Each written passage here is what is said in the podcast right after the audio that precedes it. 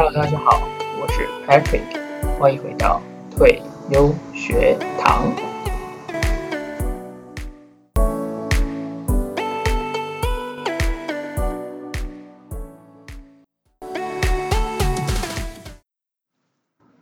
嗨，大家，欢迎回来。这期节目是关于人生十二生存的十二条法则的第三条法则，内容也是相当精彩。那我们就赶快开始吧。在这章节的一开始呢，作者讲了关于他以及他的朋友的故事。那基本上细节我就不多谈，我就是稍微带一下，因为今天的主题是呃结交希望你变得更好的人。好，那我们就来看为什么。好，那他的这个主题呢是这样子，这个故事是这样子。明明作者的一个朋友就是是一个从小到大好朋友，那他们是。一起生活在同一个乡村里，然后长大呢，却发现，因为作者是教授嘛，就变成一作者变成一个学者，然后他的朋友变得很糟臭无比，药物滥用啊，然后体弱多病，酗酒，然后就拥抱着那些虚无哲学。但是，如果你是是，其实换做我们是作者的角度来看，他他是一位。你从小到大的一个好朋友，也可以说是好伙伴，那你会打算怎么做？我相信大部分在台湾人应该都觉得要热心一点，要帮助他，因为既然他是你的好朋友，自然说什么都要拔刀相助嘛。可惜的是，这位有问题的朋友，并不会那么轻易去接受你的帮助，可能因为觉得自己配不上现在过得这么好你。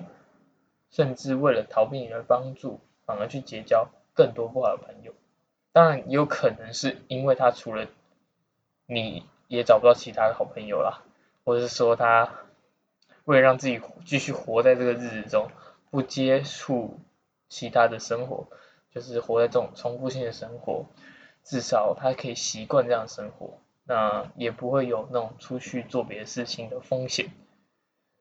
所以他就宁愿去结交一些不好朋友，那自然你也知道嘛，也就不会有好下场。所以如果遇见这样的状况呢，你真的还要去帮忙他吗？我们应该要思考的事情呢，除了预想可能的状况以外，另外一点就是为什么我要帮他，或是为什么你要帮他？为什么你想要拯救这个糟透的人？也许可能你会说，热心助人不是本来世界本来就该有的这个美德吗？可是并不是每个失败者都是受害者啊，对不对？也不是代表每一个掉下谷底的人都想要往上爬。所以你可以想想你背后的动机是不是我们上一集有提到这个救世主的心态，想要透过拯救别人获得认同，或者说想得到自我满足感。却忽略自己该解决的问题，所以这个救世主情节的背后，可能就来自你自己的虚荣心或者是自恋。当然，你有可能是一片真心为了他付出。除此之外呢，同时你还要去想，会不会有人利用你的爱心来剥削你的注意力以及关注？毕竟我们都知道，现在注意力是最宝贵的嘛。可是这个就很难去辨分辨了。就像以前有听过新闻，就是呃有人假装他在义卖，但实际的钱却不是公益的用途，你根本很难去判断这些要求帮助人是不是真的需要帮忙。更甚者，会不会我们这么努力的帮了他，反而也害了自己呢？所以假设我们就假设一个情况就好，假设一个问题人物出现在原本非常有团结。力，然后有上进心的团队，那究竟呢？是这个团队一起带着他往上飞，往上提升，还是说大家一起向下沉沦呢？想必大家心中应该有答案，或是有这样的经验，答案应该是后者，大家一起摆烂，一起向下沉沦。因为负面特质的扩散速度就是比正面快，也就是说，向下沉沦就是比向上提升还要更轻松。所以其实不知道大家有没有听过一个蟹桶理论？我一听到这个，我就马上想到蟹桶理论。当然是螃蟹想要往上爬的时候，其他螃蟹会把它拉回桶子里。可见大家因为为什么？我宁愿看到你跟我一起烂，那我看起来就没有那么烂了。或者是说，既然它摆烂了，那我为什么继续摆烂呢？当然，这些想法都是因团队人而异。只要说的是一个不好人，或是一个有问题的人，会拖累整个团队。所以我们不妨去想想啊，你拯救别人是因为你可以看起来品格比较高尚，或还是你想要证明你自己的能力非凡呢？也许以上这些都不是你想要你要去拯救别人的原因，你是因为你有义气，因为你们本来就是好朋友。然而这样做并不是对谁比较好，仅仅你知道为。是因为维系原有的社交圈比较轻松，这样说好像有点直接。那不不然我们再换个角度想，你在帮助别人之前，应该要先看看他是为什么陷入麻烦吧。通常原因他不会是受害者，真的。通常原因都是他自己的责任，最有可能就是他不想要往上爬，拒绝向上。毕竟讲真的啦。向下沉沦太简单了，你只要什么事都不做，你只要摆烂啊，超轻松，我不想努力了嘛。不是你不帮他，而是根本他就不相信。他宁愿活在他自己原有的世界里，过着他觉得很糟透的生活，至少他有人可以怪罪，至少他有不用去扛责任。所以基于以上种种的因素啊，我觉得我们要去练习一个很重要的概念，叫做客体分离。那什么东西是客体分离呢？其实也就是一本书叫《被讨厌的勇气》里面提到的一个重要观念。那这个观念也就是讲的就是说，你不能去干涉别人的议题或是别人的问题，同时你也不能让别人来介入你自己的议题跟问题。以你要帮助别人的情况来说好了，你不能为了他着想，你不能试图想要介入他的混乱。帮他解决问题，帮他建立秩序，你不行，因为那是他自己的问题。同时间，你自己的问题也得自己解决。不要想着会有人来救你，如此一来，你就不会陷入被滥用的情境，同时你也不会成为那个掉进深渊的人，因为你的自问题自己得解决，别人的问题让他自己解决。所以这边要特别注意的事情是。嗯，这样的课题分离练习法听起来好像有点反直觉，有点，嗯，这样是不是叫我不要帮别人，还是说，呃，要我自己处理嘛？当然不是这个意思，我是要告诉你说，这个问题的核心的本质就是要他去承担这个问题，你可以去找资源，他也可以找资源，所以不是叫你不寻求协助或是不帮助别人，而是你要知道不会有人无缘无故来救你。除非你去请救兵，所以你可以请救兵，你可以去找方法，你可以请别人指导你都没有问题。如果是别人想要改变，那他可以等到，你可以等到他真的想要改变，你再帮助他。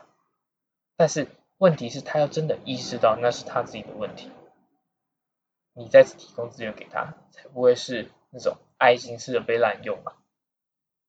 OK，所以这就是我觉得课题分析很重要的一个点。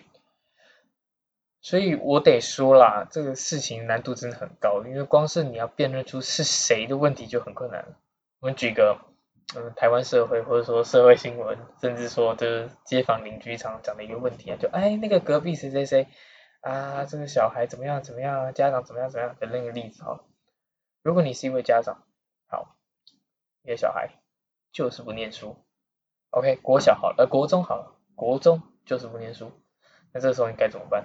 可是明明哎会考将近将至啊，明明就应该可以去考一个好的高中，或者说甚至他现在是高中生要考一个好的大学，他就是不念书，那这时候你该怎么办？正常情况来说，大部分人都是不是打嘛，不然就骂嘛，然后要让小孩去乖乖听话。可是小如果你就这样想，如果小孩错过，因为你打了，因为你骂了，小孩在这种情况下听你的话去念书，可是他其实也没有认真放在心上。毕竟他是被你逼的，所以如果他说念好或念坏，他都可以怪别人。念好他就觉得嗯对啊之类的，为念好念好他觉得是自己的厉害、自己的功劳，或甚至是说他就是我赛道，他也不会认真看待努力念书这件事情。那如果念坏，他自然就怪你，那你何必受这个无妄之灾呢？所以说，以课题分离的角度来说，你要先知道念不念书其实是小孩的问题，是他自己要解决的课题。那怎么去分辨说到底是谁的课题呢？就是要看谁去来承担这件事的结果。所以对小孩来说，不念书是他的损失嘛？是他自己要承担，因为没有知识，或者说没有这些呃学经历，甚至说这些经验，这些简单的这些对社会的了解，那他找不到他工作，未来可能流落街头，他是是他自己要承受，不是身为父母的我们。OK，所以说作为父母的我们要知道，念不念书是小孩选择，你不能干涉他。当然，当然，这边要特别强调，不是叫你完全放任他，因为你有义务让小孩知道念书是他的问题，你要让他知道念书这件事情是你的问题，结果也是你要去承担。你要告诉他不念书或念书的好跟坏的所有情况都帮他分析过，然后承诺你可以提供协助。但最重要的，你不，你你你，他要不要念书还是他自己的问题。你不能去逼他得念书，你让他自己选择。他如果今天念了书，那你可以提供什么协助？那如果今天他不念书，你又可以提供什么协助？那他会面临到的困境跟问题，跟最后的抉择选择，那他得自己去尝试，跟自己去做决定。所以千万的不要去抱持说，哎，我为你着想，哎，你没有必要，因为你也不想要别人对你说这句话吧。所以当你在想这种事情的时候，你自然就不要去把自不要把自己放到别人的议题里面，同时你也不要把让别人进入到你的议题里面。你要知道自己是自己的责任，别人来帮你是因为你去请别人来，不是因为他本来就有义务。所以你要知道这件事情的问题是自己，那件事情的问题是他，所以你只能把马牵到水边。但是你不能强迫他喝水，这就是课题分离第二个很重要的点。所以讲到这边呢，我们就就回来到这个生存十二条法则这这本书的这个章节里面，就是告诉你说不要去乱拯救别人，或者说因为朋友啊要要够义气嘛，然后要把自己放到会向下沉沦的循环。这样听起来好像很合理嘛，因为因为朋友，然后因为义气，所以我我我就跟继继续跟这样朋友结交，但是你就不知不觉向下沉沦。可是如果以课题分离来说，那是他的事情，不关你的事。第一点，第二点是我干嘛要被他拖累呢？如果你自己好端端的，对吧？所以朋友应该是要有义气没错，但是这个义气呢，必须要是要有一个公平协议的。怎么说公平协议？你必须。是一个正向交换，你不能说我对你好，结果你把我拉下去了，这样就不对。所以你要必须要让你身边出现会对你有正面影响的人，或许你改你的改变会激励你身边的人，然后你身边的人的改变也同时会激励了你。所以你要进入这样的正向循环，正向的循环，而不是要进入那种向下的循环的轮回。因为其实你如果不进入正向循环，你就是进入向下沉沦的深渊。而跟而你跟这些状况良好的人可以结交朋友之后，你的做的好事会被鼓励，做的坏事会被谴责，自然而然就被形塑成往上走那个样子，自动自发系统化的，因为你身边环境就是这样的人，你会被环境影响，物以类聚，你就是会被塑造成你朋友那个样子。所以不知道大家有没有听过，就是你的成就等于你周边五个人的平均值嘛，也是这个道理。所以你当然要慎选你周边交往的人，朋友也好，情人也好，伙伴也好，都要去好好选择。但是跟这些好的人相处啊，你当然不是说白费力气，就随便都可以结交到，你也需要一点努力，因为你们知道，你们就是要一起往前冲，一起互相成长，一起前进。所以简单来说，这个努力对你来说。并不是什么，因为如果你想往上，你想提升，你想向前走，这些努力根本就不算什么。你们可以一起往前，一起成长，一起挑战。所以呢，最后就要告诉你，你要结交希望你变得更好的朋友，你们可以一起成长。重点是，你不会再向下沉沦。